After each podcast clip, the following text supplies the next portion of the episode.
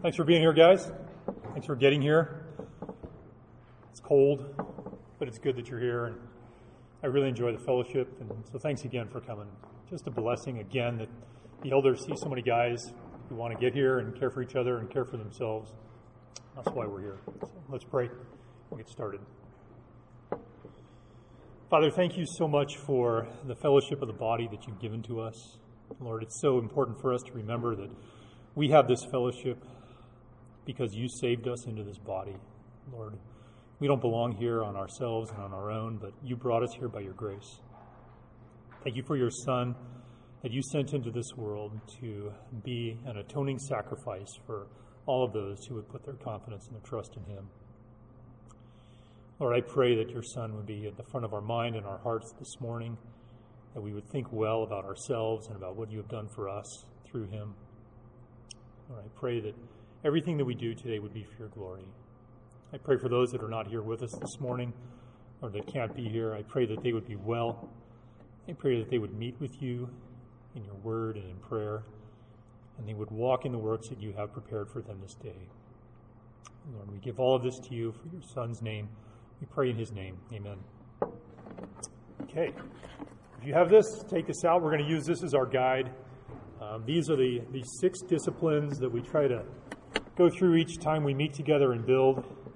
And today, what I want to talk about is how each one of these disciplines relates to worship. And again, I think we all know, but worship is not just what we do when we're standing and singing over in the gym. Worship is what we do throughout our day, throughout our week, and how we interact with the Lord throughout our week.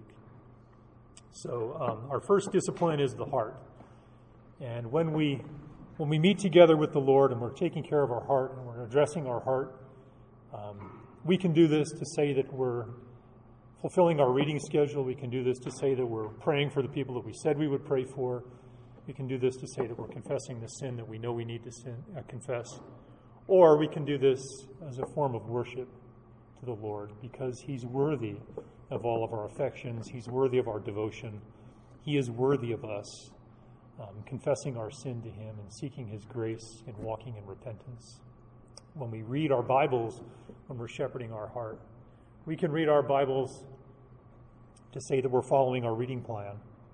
Or we can read our Bibles to say, Lord, I know that you're revealing yourself in Scripture. So as I'm reading, would you please allow me to read in a way that's worshipful to you, that that sees what I'm reading and understands what I'm reading and has a proper response to, to what I'm reading. And in that way, when we shepherd our heart, we want to be doing that in a way that is worshipful to the Lord. Then we step into our home after we've shepherded our heart, and we can, again, take care of all the responsibilities that we need to, to say that we're taking care of those responsibilities, or we can do those as an act of worship to the Lord.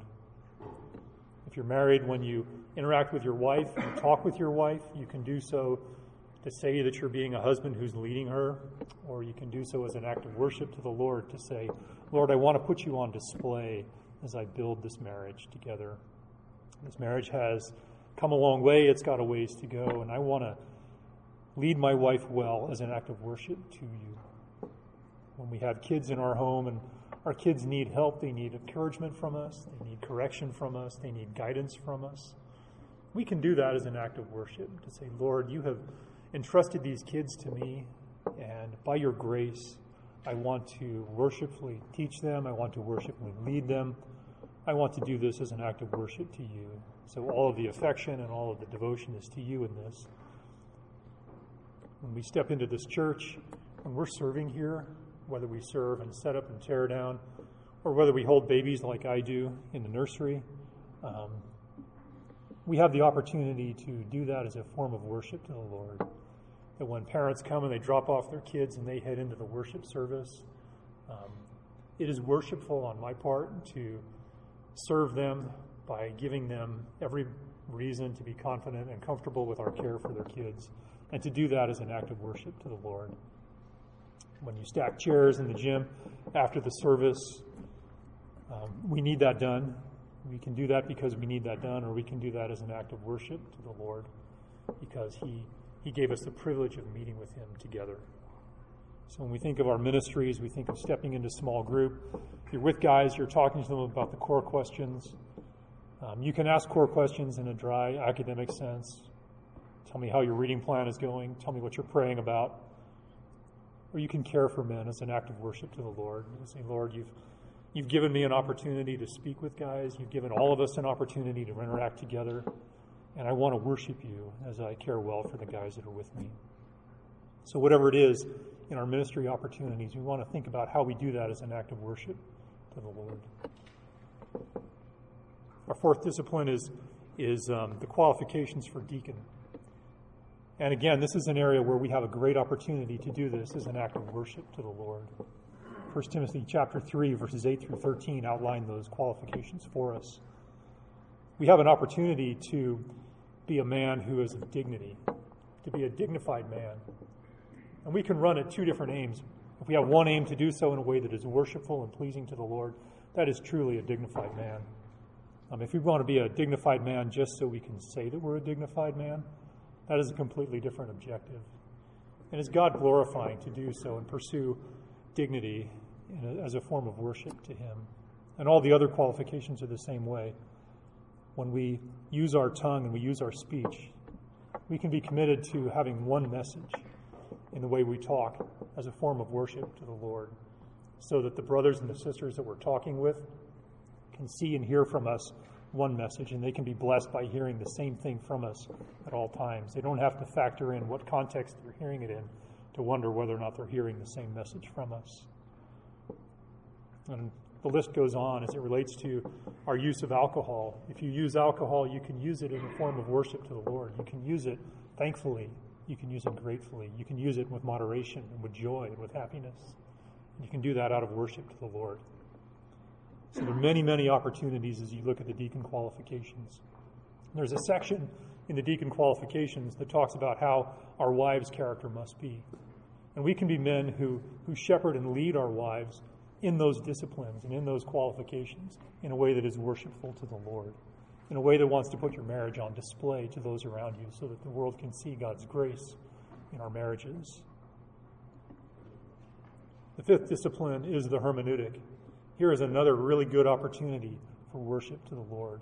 Every man in this room, every man in this body um, has the opportunity and has the responsibility to grow themselves and continually sharpen themselves theologically, hermeneutically, in their study of the Word. We have the opportunity to do that as a form of worship, that, that as we pursue a better understanding of church history, as we pursue a better understanding of how to read the Bible and how to understand how to read the Old Testament and bring that forward into the New Testament. We can do that as a form of worship to the Lord, or we can do it in some way that's, that's other than that, in a way that draws attention to ourselves rather than to the Lord. There's nothing more harmful to the, to the church and to the body of Christ than a group of people who don't know how to use the vast wealth of understanding that's in Scripture.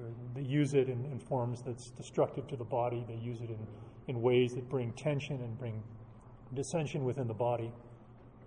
When a man is, is guided by his pursuit of the Lord and his understanding of God's word as a form of worship to the Lord, none of that is in place. What is in place is God is put on display, and we understand better how to care for one another in the body. And the last discipline is, is the vision and the purpose of Grace Bible Church. We want to draw people in we want to build them up and we want to send them out. And our purpose in all of that is so that we can worship the God that saved us and give other people the opportunity to do the same thing. And the way that we do that is we, we put the glory of God on display. We worship God for all of his glory and who he is because we know that one day when we breathe our last and we will be in his presence forever, that's all we will ever do is worship him.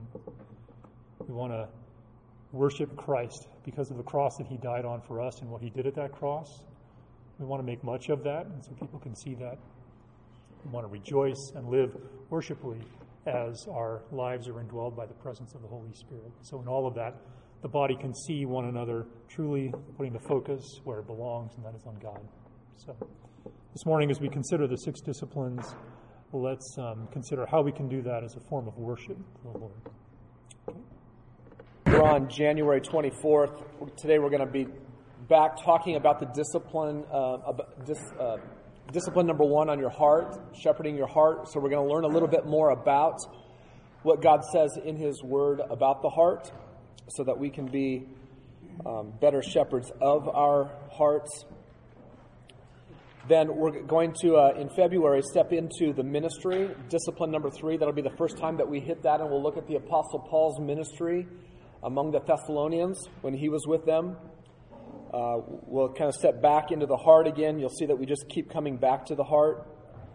We'll hit the ministry again in March, uh, the heart again in March, and then we'll finish the year looking at the, the qualifications uh, for deacons, and then I'm also this year going to look at the qualification for elders. Uh, I want to just run through those with you so that you understand what those are, um, so that you can be aiming for those, um, you know, prayerfully in your life, uh, entrusting your life to the Lord. That if He would qualify you, um, that would be great. Those are those are. By the way, you know that all of those character qualifications that are in there um, you will find them elsewhere in the New Testament for every believer. So, what God calls a man to be as a deacon or as an elder um, isn't like he's got, you know, certain qualities of life that you that other men don't have. The difference is, is he's exemplary in those qualities, um, where uh, other believers may not be yet. Um, so, we'll look at those. And then we'll finish the year um, on the hermeneutic, which is part of my favorite time, where we'll just talk about how do we want to interpret the Bible? How do, how do we want to do that at Grace Bible Church? How do we want to encourage you to interpret the Bible? We'll take that in two sessions together. And that kind of then um, gives you a little teaser for what H3 is all about. If you've done Build well, um, we want to recommend you to go on to H3. Um, and in H3, you'll spend a lot of time uh, working on a passage all year long with SMED. He'll walk you through that. He'll hold your hand if you need to have your hand held. Uh, if, if, you're scared of some gr- grammar stuff, um, you don't need to be. Uh, SMED will be your friend and your defender and your protector and all of that and help you figure that all out. How many of you guys here have done H3 before? Yeah. See, um, H3 and Build are something that you can just kind of keep coming back to if you want to. Uh, those are just really helpful things to strengthen you. So there's your calendar to take a look at. Um, if I can have you then also look at your homework for next time, the blue sheet that is was a paperclip to your your worksheet today. I just want to give you a heads up on that a little bit. Um, on the looking back part, I'm, I'm, making you look back not to what you are, what we're going to cover today, but I'm making you look back at what Tom covered two weeks ago. Um, I just wanted to give you a chance to maybe jot a few things down there. We talked a little bit about that in, in our uh, discussion group this morning, but I want you to be able to look back at what Tom talked about in regards to uh, marriage, um, the home, and discipline too, and let you reflect on that a little bit. Uh, if you'll turn over on the back side, of your homework sheet on the blue sheet. Um, this assignment might take you a little bit longer um, than some of the normal uh, homework that you've had. I'm going to have you be in, in a few different Old Testament or a couple different Old Testament passages and then a New Testament passage. So you're going to have to read a little bit more, but I think you're going to really be uh, uh, encouraged and helped, um, probably convicted a little bit about grumbling and complaining uh, taking a look at watching the Israelites do that and what uh, is revealed there and what Paul says in 1 Corinthians 10 about these things happen so that they might be an example to us who believe. So uh, we'll take a look at that next time. So just save yourself a little bit, maybe a little bit more time for your homework for next time. Uh, if you if you save it for Friday night before February 7th, it, it could be a later night or something like that. All right. So let's talk about your uh, you get your worksheet out for troubling and comforting truths, and also get out your, your uh, card here. We're going to go through that, but not until we have prayed and asked God for help as we look at His Word. So, will you pray with me? Heavenly Father, we do ask for your help as we look at your Word. Um, Lord, we want to have, just as Scott reminded us earlier, we want to be um, worshipful men as your Word is open. We want to um, not just know what words mean and um, assemble our system of theology from your word, although that is helpful. But most of all, above all, primarily, we want to draw near to you, to know you as your Bible is open before us. So, would you please help us? Would you soften our hearts? Would you give us fullness of your Spirit um, that we might, that He might illumine um, your word for us in our hearts, that we might draw nearer to you and know you better, love you more faithfully, obey you more diligently, fear you more purely. Uh, so, God, we humble ourselves before you as we draw near to you now. And it's in Jesus' name we pray. Amen. All right, here's your review over your card. If you open it up to the middle, remember what we're basically doing here is we're looking at three different conditions of man. Um, we're looking at what you were before Christ saved you. That's over on the left hand side of your card, right? Um, that's the unregenerate man. And you have all kinds of uh, descriptions there. We, we call that, and if you look at it, the, even the color of, of that uh, figure up there at the top is, is to be helpful. It, it's primarily an unmixed condition. It is an unmixed condition. Uh, it's, a, it's a condition of unmixed in sin. All you can find in this man, who you were before Christ, is depravity, is sin, total depravity, entire depravity. There is not a part, excuse me, there's not a part of you that is not unmixed in that condition. It's not like there's, you know, parts of you over on this side that are okay. There's some good things in you, and, and then there's this other part over here where, where, where it's all bad. No, every faculty, every thought, every, every desire, every deed you do is completely laced through and through with sin. It's an unmixed condition. Um, if you look at the key descriptions of this condition, uh, we'll just remind ourselves of them. It's an unmixed condition. In that condition, you are unable not to sin. You can't stop sinning. It's just who you are, it's all you can do. Um, in that condition without Jesus. Therefore, there is no fight within you. There's no struggle within you. There's no struggle against sin. And there's no fight for Jesus.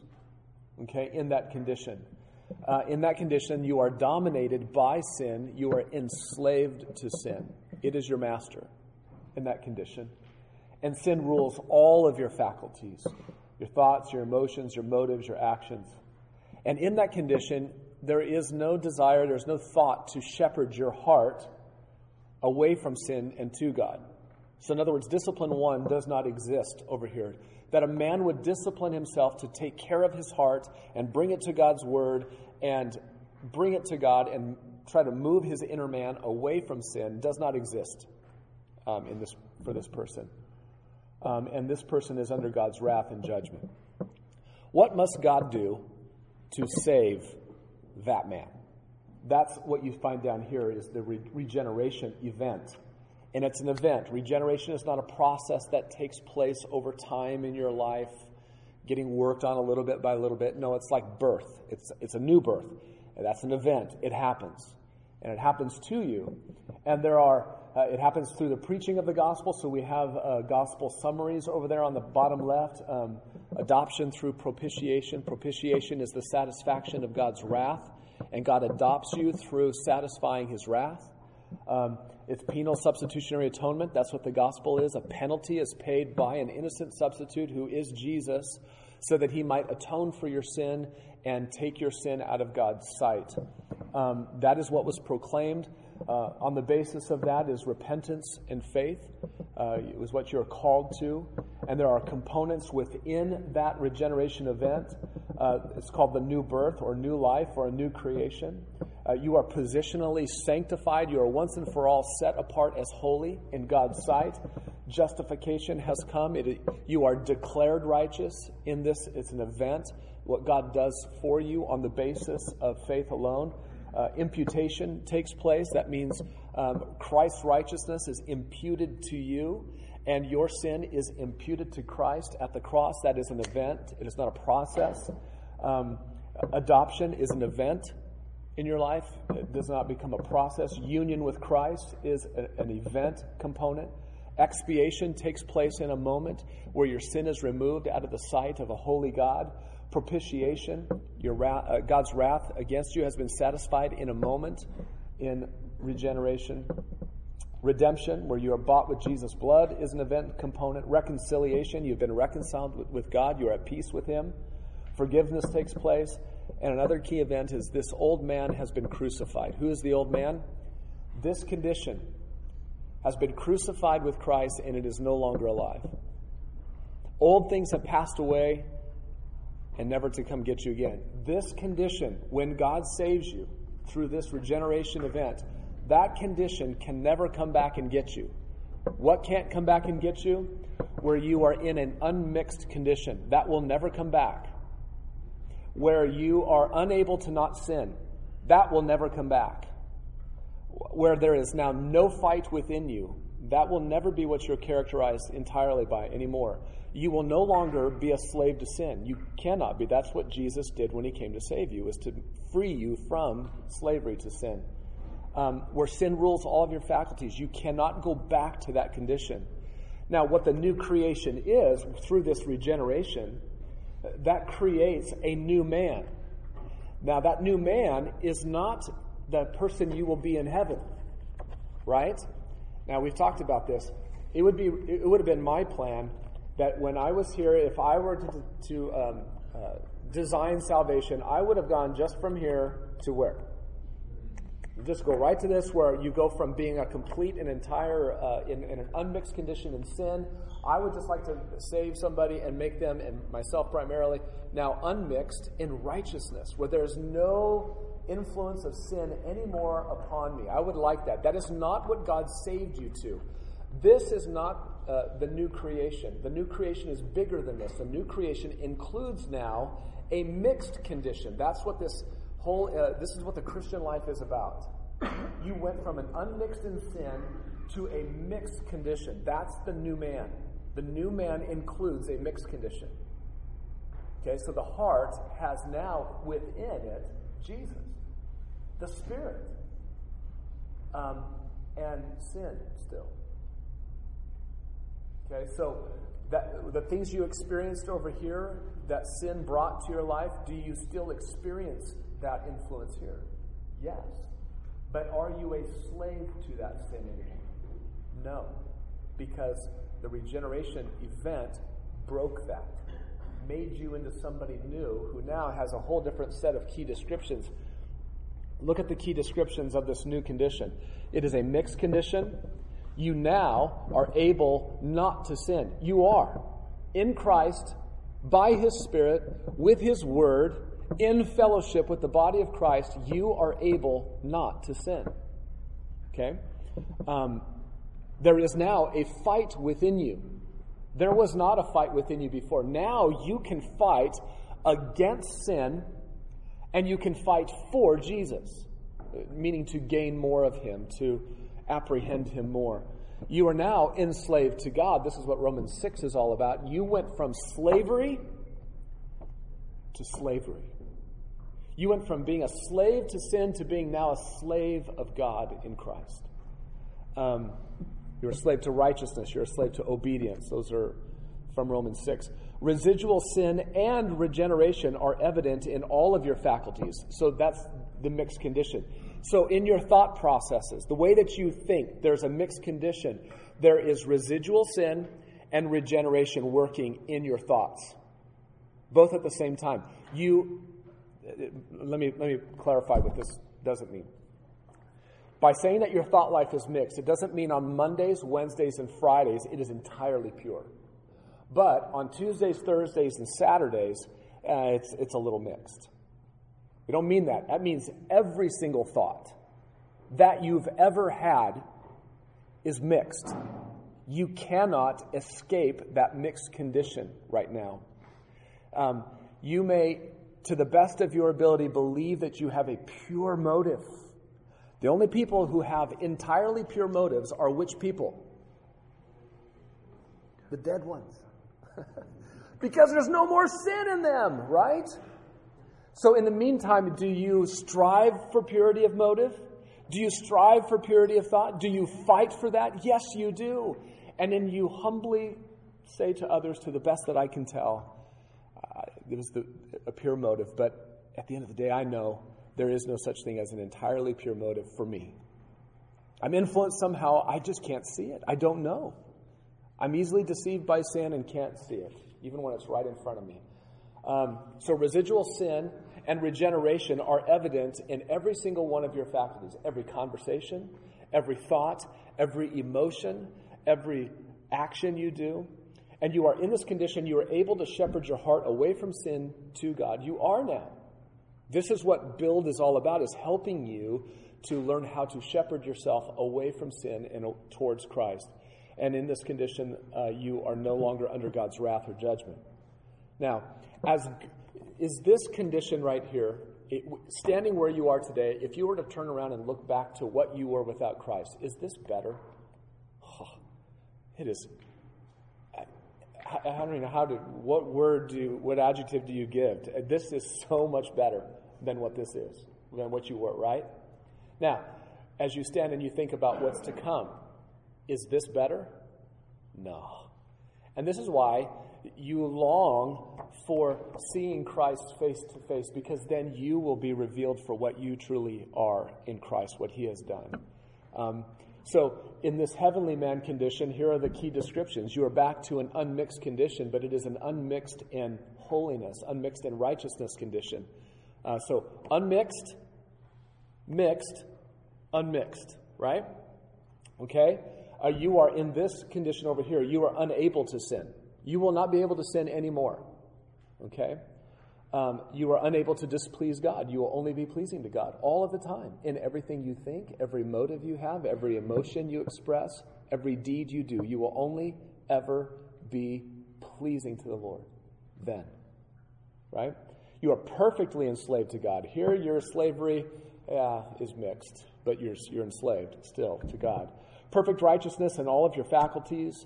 No need to shepherd your heart away from sin to God, and you are enveloped in God's joy there. Okay, so I, I want to re- review that with you a little bit because where we get mixed up is when we bring one of the things from the old into what we presently are, or if we confuse things about uh, who we will be and we bring them into what we are now. Um, that's where most of our errors are in our sanctification. Um, so we're going to talk through that a little bit more here as we work through some troubling and comforting truths. So let's start with Ephesians chapter 4. Will you turn to Ephesians chapter 4? And I will give you your first blank to fill in. What keeps the sinner from God is hardness of heart. Now, these three troubling truths that I'm going to give you, they certainly address the unbeliever. They characterize the unbeliever's heart, that unregenerate man over on the left hand side of that card, okay, for you. That these three troubling truths describe that person's inner man, that heart. Um, but because there is still indwelling sin in me and indwelling sin in you, these can also have characteristics within you as a believer. So we'll talk about that as we go. But what keeps the sinner from God is hardness of heart. Here's the, the passage we're looking at Ephesians 4, verse 17. Paul says, So this I say and affirm together with the Lord that you walk no longer just as the Gentiles also walk in the futility of their mind being darkened in their understanding, excluded from the life of God because of the ignorance that is in them, because of the hardness of their heart. And they, having become callous, have given themselves over to sensuality for the practice of every kind of impurity with greed. There it is in verse 18, because of the hardness of their heart. That describes why believers, I'm sorry, why unbelievers have a deeply ingrained ignorance what Paul is after in verse 17 and 19 is he's telling the Ephesians, look, you can no longer live like the unsaved Gentiles. And then he describes what they look like. And his main idea is do not walk like they walk. Don't live like they live. How do they live? Well, they, are, they have futility in their minds. Um, what I mean by that is there's darkened understanding, verse 18. What do I mean by that? They're alienated from the very life of God. Why are they that way? Well, because they, they have this ignorance that is in them. Why do they have this ignorance that is in them? Because of their hardness of heart. Hardness of heart is, is, is the, the description of why the unbelievers have this deeply ingrained ignorance within them. This ignorance that they have within them is not an, an accidental ignorance. It's not an ignorance that, that caught them by surprise, like they didn't know they were being ignorant of God. They couldn't say, I didn't see this ignorance of God coming. Um, what, what ignorance in the Bible is for the unbeliever, it is a planned ignorance. It is an intentional ignorance of God. It is a purposeful ignorance of God. It is a willful ignorance of God. I'll give you the illustration that I use each year to describe this. It's like a child who just disobeyed mommy, a little girl, because little boys would never do this. A little girl, just kidding, you know that, right? Um, it is like a child who purposefully will not look into mommy's eyes when she knows that she did something wrong. Okay? Um, that little one doesn't want to see mommy's face because that little one knows mommy's disappointed. And she wants to remain ignorant of that. It is a purposeful ignorance.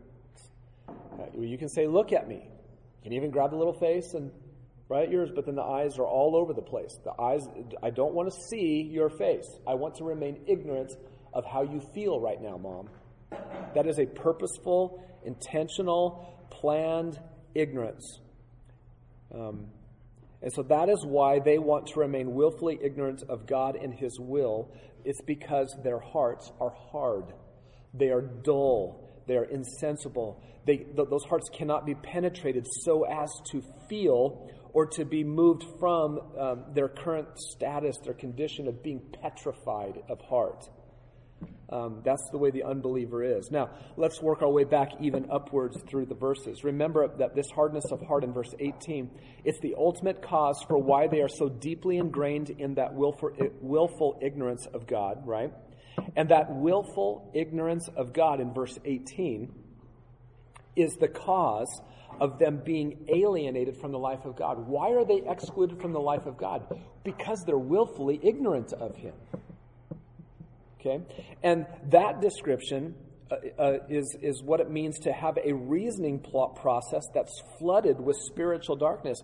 Why are they darkened in their understanding or darkened in their reasoning? It's because they're excluded from the very life of God. Why are they excluded from the very life of God? Because they are purposefully ignorant of God. How did they get to be that way? Their hearts are hard. And all of that describes the futility of mind that they walk in. Okay? So you've got mind mentioned in verse 17, you've got understanding in verse 18, you've got ignorance there, you've got heart mentioned in verse 18, you've got senses and sensuality in verse 19, and all of that is an unmixed condition. The mind and the heart are in complete agreement with one another in the unsaved man. Okay?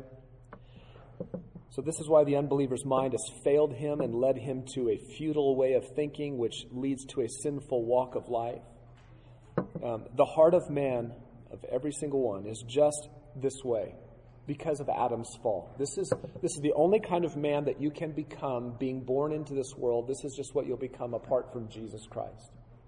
It's what you did become apart from Jesus Christ. But God also simultaneously warns man to not participate in the hardening of that heart. All you can do is harden your heart, but God's call, even to that hardened heart one, is don't harden your hearts anymore. Go over to Hebrews chapter 3. We'll take a look at that passage.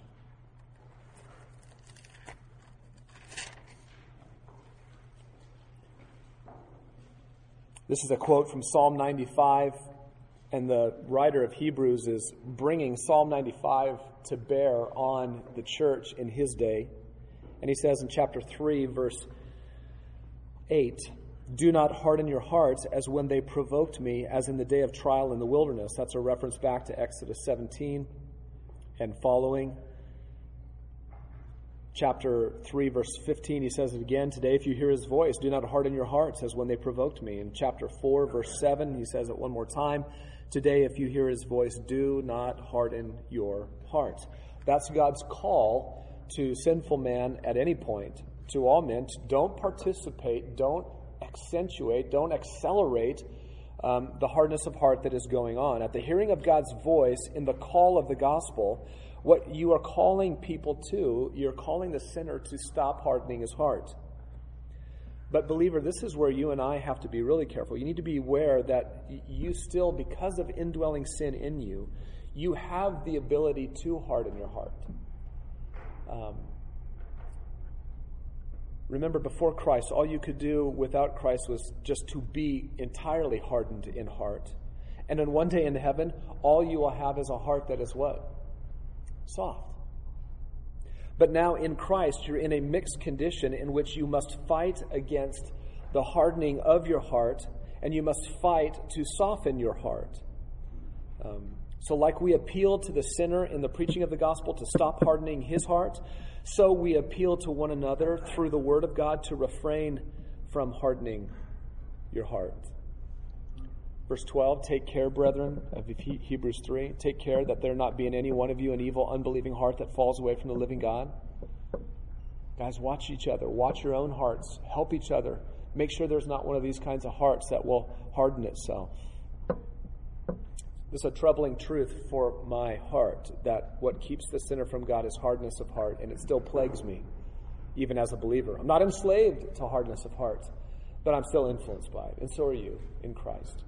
Number two, whenever possible, unbelief will naturally take root in the heart, not belief. Whenever possible, in your inner man, unbelief will naturally take root, not belief. If you do nothing, and you don't care for your inner man, your, your heart, you will not find that it just on its own just thrives to believe in God, to trust in Him in every situation. Naturally, even in this mixed condition, your heart will naturally and be inclined towards disbelief. Okay? Let's look at Hebrews chapter 3, verse 12. Um, I just read it to you there. Take care, brethren, that there not be in any one of you an evil, unbelieving heart that falls away from the living God but encourage one another day after day, as long as it's still called today, so that none of you will be hardened by the deceitfulness of sin. Um, what the author of the Hebrews is addressing with the church uh, was what he, he thought was the similar type of thing of what Israel was going through. They were continually hardening their hearts throughout their history. He saw the, these professed believers together, uh, and he was concerned that what they were doing was the same thing that was happening in the Old Testament. So the church must also labor to root out this natural inclination that is just there to not trust in God. It's a natural inclination within us to just not trust in God.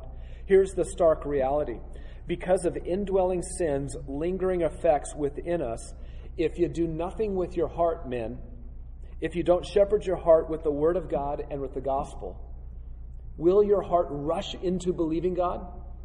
I'm not talking about believing to be saved. You're already saved. But will your heart naturally rush into trusting God if you do nothing with your heart? The answer is no. Rather, it will slide easily into disbelief. Look, have you ever, is that your experience? Don't take care of yourself very well. Don't, don't take care of your heart and your mind very well and, and find yourself, do you find yourself just naturally trusting in the Lord for everything? I mean, it is interesting to watch what happens to you when you don't do that, when you don't care well for your soul. Go back to Luke chapter 24. Luke 24. Jesus, this is resurrected Jesus.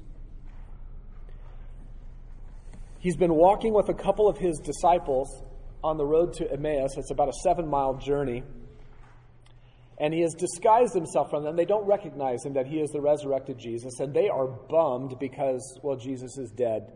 And yeah, there are some guys who said, some of us who said they saw him, that his tomb is empty, but we are really hoping that he was the king and he was going to do all that we thought he was going to do. And, and so he finally says to them, Oh, foolish men, verse 25.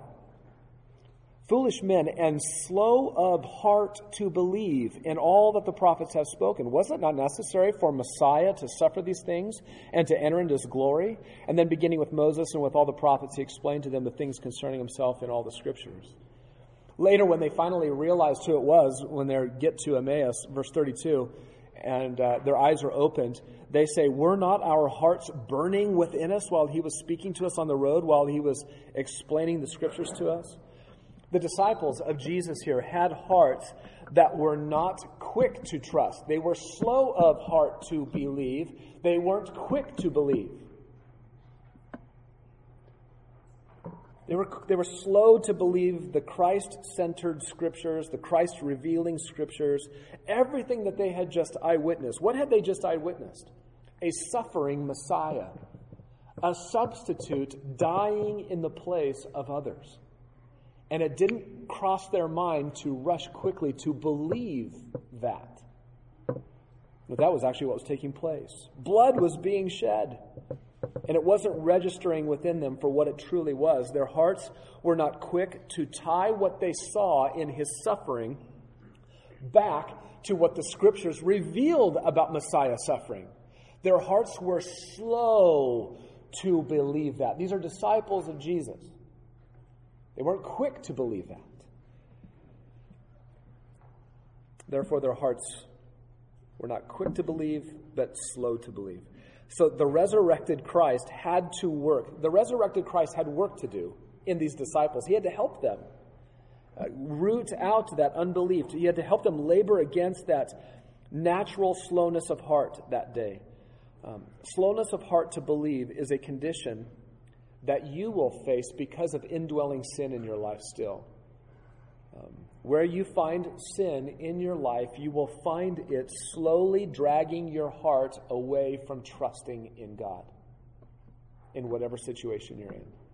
If you allow sin to persist, sin only knows to do one thing in regards to trust in your life it will drag you away from trusting God so that it makes you slow to believe. Okay? And that's a troubling truth for my heart and any heart. Thirdly, self made religion never moves the heart nearer to God. Self made religion never moves the heart nearer to God. Let's go back to Matthew 15, verses 7 to 8 primarily. But we'll read uh, verses 1 and 9 to get the context. So let's take this man, this unregenerate man. He, uh, he, he finds out uh, that he has hardness of heart that's keeping him from God, per se. Uh, he's been told that, um, and he accepts that at face value at a certain level. And he understands that um, unbelief uh, has taken root in his heart. He accepts that to some belief. Suppose it crosses that unbeliever's mind. You know what I need to do? I need to get me some religion. That's what I need to do. I need to be a religious person. Um, let's see what happens when you add religion to somebody whose heart is not changed. Verse 1 of chapter 15, Matthew 15, verse 1. Then some Pharisees and scribes came to Jesus from Jerusalem and said, Why do your disciples break the tradition of the elders? For they do not wash their hands when they eat bread. And he answered and said to them, Why do you yourselves transgress the commandment of God for the sake of your tradition? I love it. He, this is the, the way of Jesus is just fantastic. They come at him, they think they've got the question to nail him.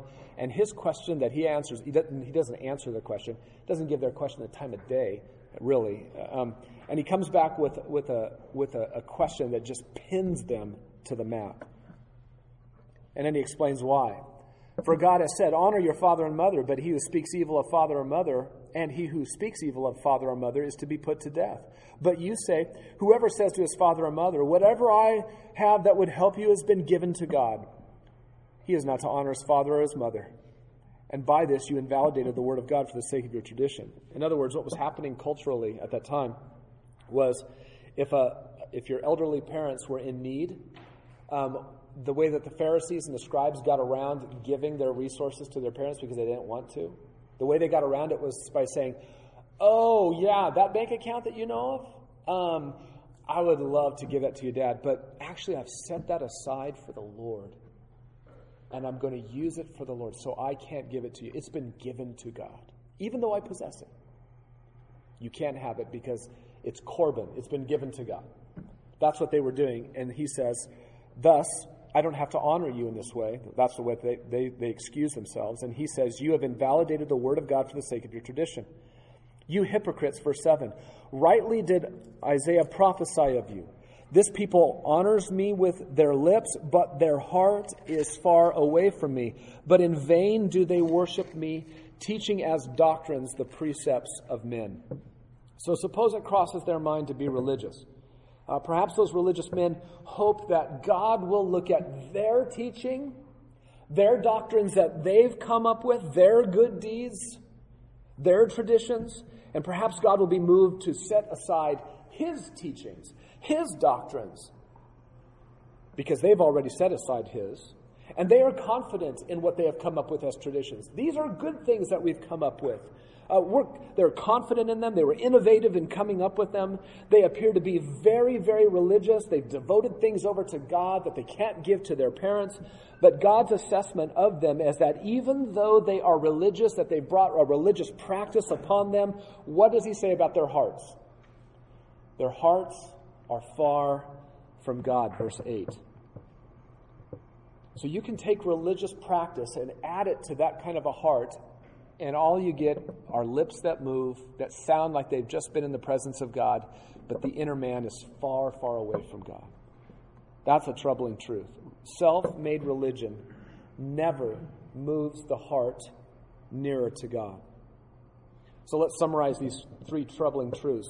Number one, hardness of heart keeps the sinner from God, or to put it another way, number two, the heart will just fall into unbelief naturally, like putting an ice cube at the top of a hot metal slide in Arizona in July. It's only going to go one way, right? It's going to be sizzling by the time it hits the bottom. That's the only thing an unbelieving heart knows to do is just continue to unbelieve. It just naturally falls in that direction. But three, suppose it crosses the sinner's mind to become religious, to add religion to that life. Suppose the sinner on his own, apart from God, wants God to accept his, virgin, his version of religion over God's commands. Yeah, yeah, yeah, God, I know you've got these commands, but I, I've come up with some on my own. What do you think? God says, Well, your lips sound like you've been in my presence, but your heart is far from me. So then, what is the sinner's hope? If he can't do anything religiously himself, um, his only hope, obviously, is what you know to be your only hope, and that is God. Um, a God who's motivated to act on the basis not of what he sees in you, but he's motivated to act on the basis of his own compassion and his own love. That's our only hope. It's for that God to save sinners. Um, now, I want you to think about what happens to these conditions at conversion when God does save you. Um, hardness of heart keeps you from God. Um, we could say, as an unbeliever, you were enslaved to hardness of heart. When God saves you and you are born again, um, you are a new person who is now no longer enslaved to hardness of heart, but you are still influenced and harassed by hardness of heart. And now the fight begins against hardness of heart. It can begin. You can fight against it. Um, that's the difference. There's only one person who is not fighting against the hardness of heart, and that is the believer who has died and, and is with Jesus. Okay? That's not you today. But you are not what you used to be in that you were a slave to hardness of heart. Do you understand the difference? So you can really mess yourself up and be completely and totally discouraged because you think you shouldn't be still struggling with hardness of heart. Because maybe in your mind you've put an expectation that what Scripture says is that you should be no longer dealing with that as like one who is in heaven. But the reality is, is you are still harassed by it. The difference is you're not enslaved to it. Okay? Can you go back and be stupid and harden your heart? Yes. You will do that frequently. But you are not enslaved to it if Christ indeed has saved you. What about um, not believing in God? All you could do as an unbeliever was be enslaved to unbelief. That's all you could do. But there is only one kind of Christian who is not enslaved to unbelief, and it is the dead one. who is with Christ. And so, if your expectation is to think that you must no longer ever deal with unbelief and you should just be able to trust the God in difficult situations, um, you're going to be very um, perplexed. Now, you should long for that. I'm not saying don't long for it. Long for the day when you will not ever wrestle with disbelief again. But what's the difference between what you are now compared to what you were before Christ saved you? What's the difference? You're not a slave to unbelief. Will you at times, on your own, on purpose, choose to not trust in the Lord as a Christian? Yes. But you're not a slave to it. If Christ indeed has saved you. And is, uh, is it ever a believer's is, does a believer ever sometimes try to put on some external religious practice to make things look like it's good so that the lips sound like we're near to God? Do, you ever done that? Nothing to see here inside. Listen to my lips, near to God. Talking about religious things. Very close. I look at my religious. Do, do believers ever do that? Yes.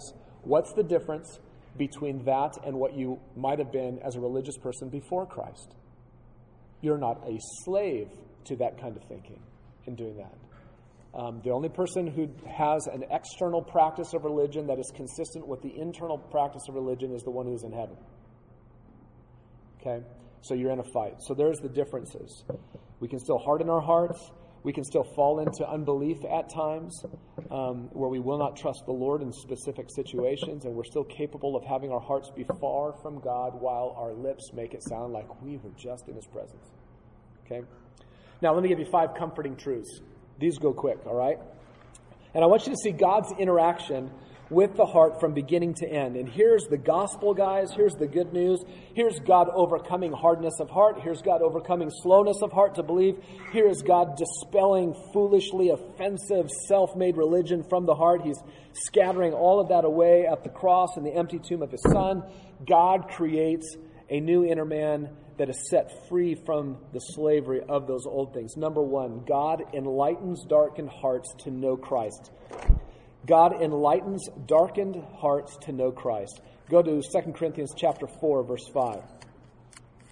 2 Corinthians chapter 4 verse 5 some great words from the apostle Paul. He says there for we do not preach ourselves but we preach Christ Jesus as Lord and ourselves as um, Am I doing the right ones? Yeah, verse 5. And our, um, ourselves as your bondservants for Jesus' sake. And here is what we want to look at. For God, who said, Light shall shine out of darkness, is the one who has shown in our hearts, in our inner man, to give the light of the knowledge of the glory of God in the face of Christ. God enlightens dark hearts to know Christ. If God shines into our hearts in order to give spiritual enlightenment, that means that the heart was in darkness before. It needed light right? It was in darkness.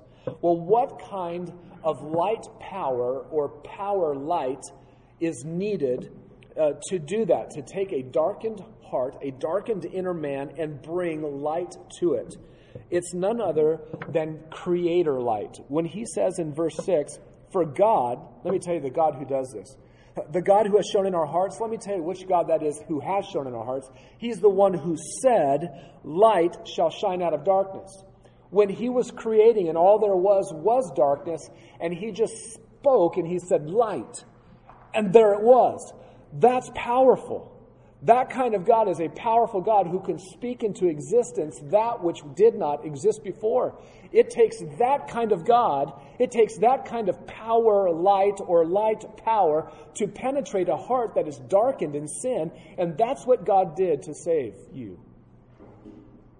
He said, Light will shine in your dark hearts, just like when He spoke light into existence in the past. Only God, the Creator's light power, could overcome the darkness of our hearts. That's how formidable darkness of sin is in your heart. That's how impenetrable it is. That's how devastating it is. That's how bad it is. It takes a God who creates stuff out of nothing to get rid of it praise God that He doesn't wait for us in our darkened minds or darkened hearts to turn on some kind of light ourselves. He doesn't wait for you to do that. You can't. He does it. That is a comforting truth. That is the kind of God we have. He enlightens dark hearts to know Christ. Here's another comforting truth. Number two, God cleanses hearts through faith. God cleanses hearts through faith. Let's go back to Acts chapter 15, verses 6 to 11. This is the council at Jerusalem. There is a threat to the gospel after Paul's first missionary journey.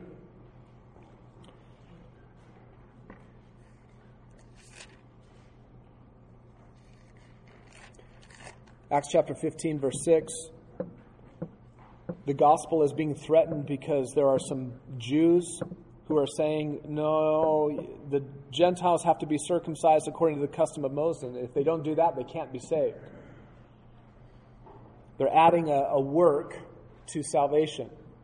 So, verse 6 the apostles and the elders came together to look into this matter, and after there had been much debate, Peter stood up and he said to them, Brethren, you know that in the early days God made a choice among you that by my mouth the Gentiles would hear the word of the gospel and believe. Hear the word of the gospel and believe. And God, who knows the heart, testified to them giving them the Holy Spirit, just as he also did to us. And he made no distinction between us and them. We're Jews, they're Gentiles. He made no distinction between us and them, cleansing their hearts by faith. Now, therefore, why do you put God to the test by placing upon the neck of the disciples a yoke which neither our fathers nor we have been able to bear? But we believe that we um, are saved through the grace of the Lord Jesus in the same way as they also are. God cleanses hearts through faith. It doesn't matter if you were a Jew or if you were a Gentile. It doesn't matter what your nationality is, what your ethnicity is. Your heart today, as just a man uh, before Christ, is filthy, was filthy, and it was in need of cleansing. And God is the one who will do it. It says that God cleansed their hearts. He is the one who cleansed their hearts by faith. Verse 9. Um, Matthew 15 made it clear that what self religion does for the heart, right? What does self religion do for your heart? Nothing. The only way that you can have the heart be fixed or cleansed is through God's cleansing. And how does God cleanse the heart? Verse 9 He cleansed their hearts by faith. Faith is that great act of looking away from yourself in order to entirely entrust yourself to God.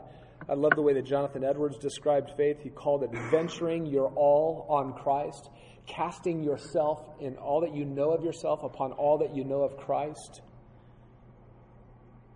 And that is grace, verse 11. We are saved through the grace of the Lord Jesus. As long as you remain, listen, guys, as long as, as you remain in a heart condition where you're unwilling to look away from yourself to trust somebody else, as long as, see, this is what the Pharisees did. They, they trusted in themselves that they were righteous. And so, as long as you're in a condition where you will trust yourself, you will add self made religious things to your life. You'll, you'll make up new rules and you'll bring them to your life, and you'll be satisfied that your religious practice is, will be pleasing to the Lord. You're trusting in your own ability to do that. As long as you stay in that condition, you will never be saved. Because the only way that the heart becomes cleansed is by looking away from yourself and casting yourself in faith upon God. And then that's cleansing that comes from God. That requires the work of God on your behalf. For by grace, you have been saved through faith, and that is not of yourselves, but it is the gift of God. It's not as a result of works, so that no man should boast. Right? God cleanses hearts through faith. It's a comforting truth. Number three, God frees the heart from sin to become obedient. God frees the heart from sin to become obedient. Let's go to Romans 6. We have a series, um, it's on our website, if, where Smed and I went through Romans chapter 6 years ago. I can't remember how long ago it was. Six years ago, maybe? Was that what it was? 08, we did it. Wow. Um, you can listen to that series um, and let that be a, a, help to understanding what Paul's teaching is in, in Romans 6. Let's take a look at verses 17 and 18. This is God freeing the heart from sin to become obedient. Look at verse 17. But thanks be to God that though you were slaves of sin, you became obedient from the heart to that form of teaching to which you were committed. And having been freed from sin, you became slaves of righteousness. So, did Christ set you free? In what sense did Christ set you free? He did. Free from what? Slavery to sin. And is it true that you're, in another sense, not free now? Yes, you're a slave. It, it, does God have a category for a human being to be free in the sense that you're free from sin and you're also free from God, entirely autonomous and free? No. There's no category for a human being to be that way. Adam was not that way, even um, to a degree. Um, when God saves a sinner, the first place he goes to work on is the heart. You became obedient from the heart, verse 17, to that form of teaching to which you were committed. You see, that's where the bondage to sin exists. The hardness and slowness to believe is there. The quickness to establish self made religion is there. That's where it's nurtured. By the grace of God, your heart was able, though, to hear another voice speaking to you um, over the voice of your old master, which is sin. You could hear God's voice. Uh, you, you, before Christ, you, you could only hear one voice speaking to you, and that is the voice of sin your slave master commanding you. But by God's grace, He switched your heart's allegiance. He enlightened your heart. He cleansed your heart by faith. And you now have found obedience to God from your heart to be possible. I love this in verse 17. Thanks be to God that, though, watch this, though you were slaves, you became obedient from the heart. You used to be a slave to sin, and now you have become obedient and you have become obedient to that which you to that which you were committed, the, the truth that you had heard that had been taught to you. What a comforting truth to us that um, God frees the heart from sin so that we can become obedient to Him. Number four, Christ makes Himself at home in our hearts by faith. Christ makes Himself at home in our hearts through faith. Go to Ephesians chapter 3. I love this passage. This is a great one. It's shocking in all of the right and good ways, I hope. Christ makes himself at home in hearts by faith. Here's Paul's second prayer in the book of Ephesians, verse 14 of chapter 3. For this reason, I bow my knees before the Father from whom every family in heaven and on earth derives its name, that he would grant you, according to the riches of his glory, to be strengthened with power through his Spirit in the inner man, so that Christ may dwell in your hearts through faith, and that you, being rooted and grounded in love, may be able to comprehend with all the saints what is the breadth and length and height and depth, and to know the love of Christ which surpasses knowledge, that you may be filled up to all the fullness of God. Wow, that's a, an amazing prayer, a very lofty prayer that I, we need to pray more prayers like that for ourselves. We're, we're focusing in on verse 17 there. So that um, Christ may dwell in your hearts through faith. Now, who's he writing to? Ephesians, who are believers in Jesus Christ already right?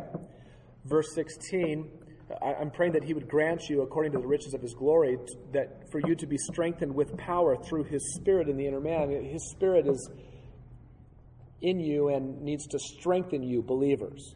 Why? For a purpose. So that you, believers, being strengthened in your inner man, so that Christ would dwell in your hearts through faith. What's the, what's the thought that keeps coming into your mind? I, I thought that was already true, that Christ already did dwell in my heart when I believed upon, you know, at, at, at, at faith, at the first time I, I believed, savingly so. And so, what is this? What is he calling believers to do? What, what is it? What is this he's calling uh, to believers? This is beyond conversion into the new creature in Christ. This is into your Christian life. This in verse 17, so that Christ may dwell in your hearts through faith. This is not the original indwelling of Christ at conversion that is being described here. We are not to pray that that would occur, that has already occurred. We are to pray for a richer and deeper practical indwelling of Christ in our lives. This may dwell, that this verb here in verse 17, that Christ may dwell, it's an intensified word for dwelling. It's, it's taking a, a Greek verb and it's adding on to the front of it a, a preposition. Um, and, and what that does, is that just intensifies the dwelling. In other words, they would use this word not for a temporary dwelling, like a, somebody setting up a tent for a moment and then moving on. Um, but rather it is a, a feeling very much at home kind of dwelling. Um, you can dwell in a hotel room, and then you can dwell in your house. Um, two very different kinds of dwelling going on. One much more intense than another. That's what he's saying.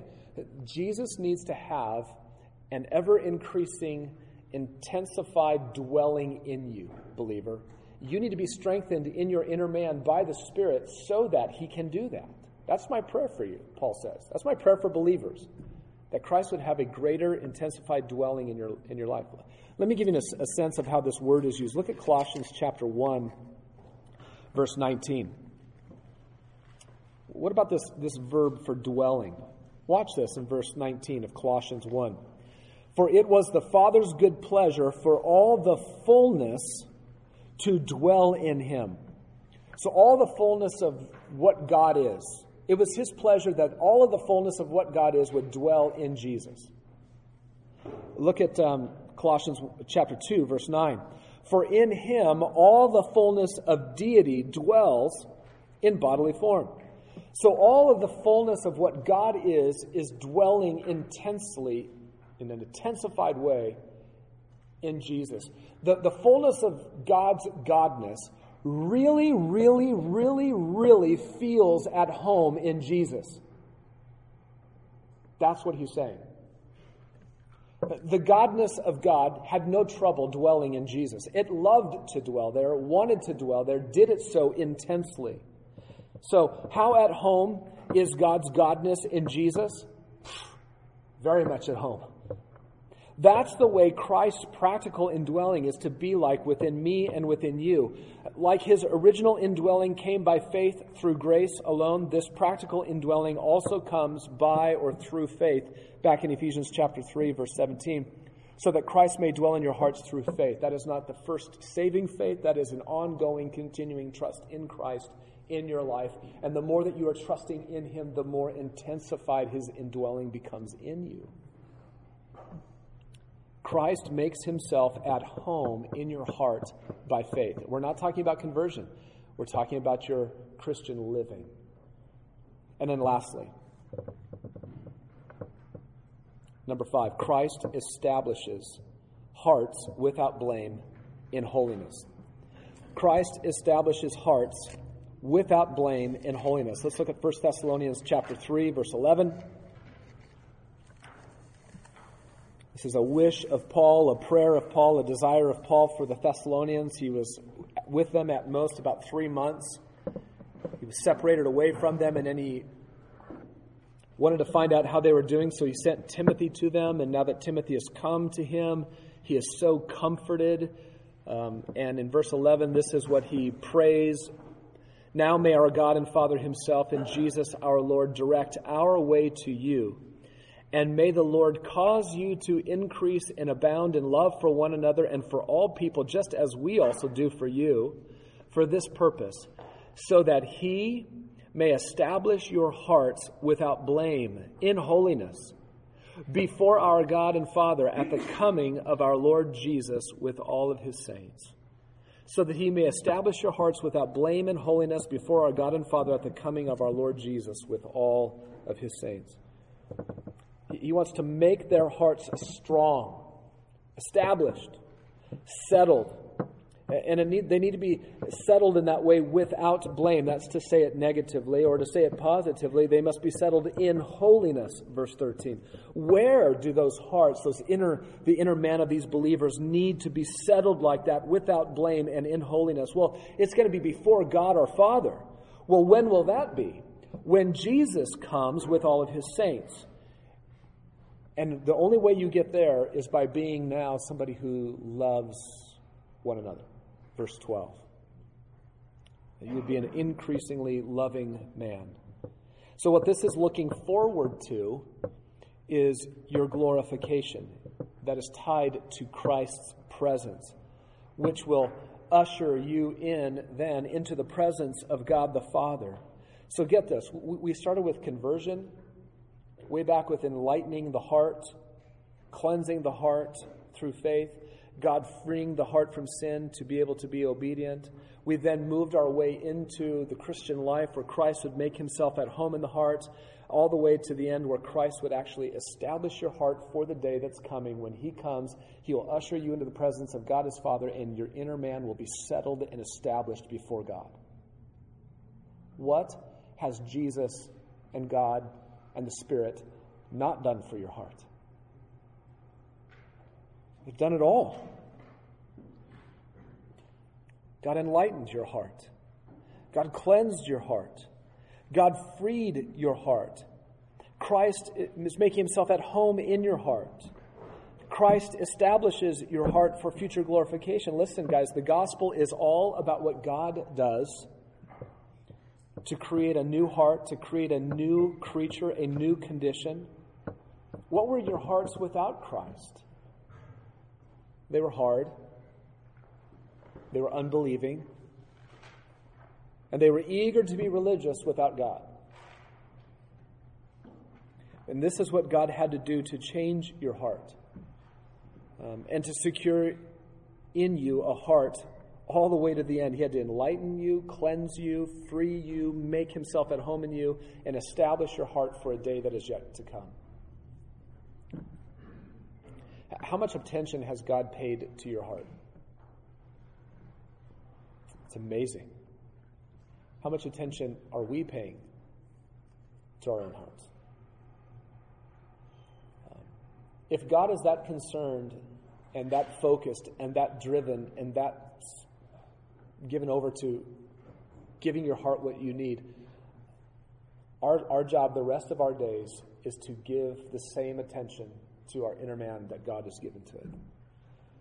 He's still giving attention to it. He wants Christ to dwell in your hearts through faith in a richer and deeper way. He's still preparing your heart even today for the day when Christ comes and you will be ushered into the presence of God the Father so you can stand there in heart established. He's still laboring in your life at the heart level. We cannot be men who neglect our hearts. God is not neglecting your hearts. And so, what we want to be about and build is we want to be about um, letting this be a, a ministry that would help you become disciplined to develop a spiritual discipline of caring for your heart with the Word of God. That on a daily basis, you would be disciplined to bring your inner man to bear on this and bring it to bear on your heart so that you can change, so that you can become more and more what God wants you to be, so that you can be more and more ready for that day when He will usher you into His presence.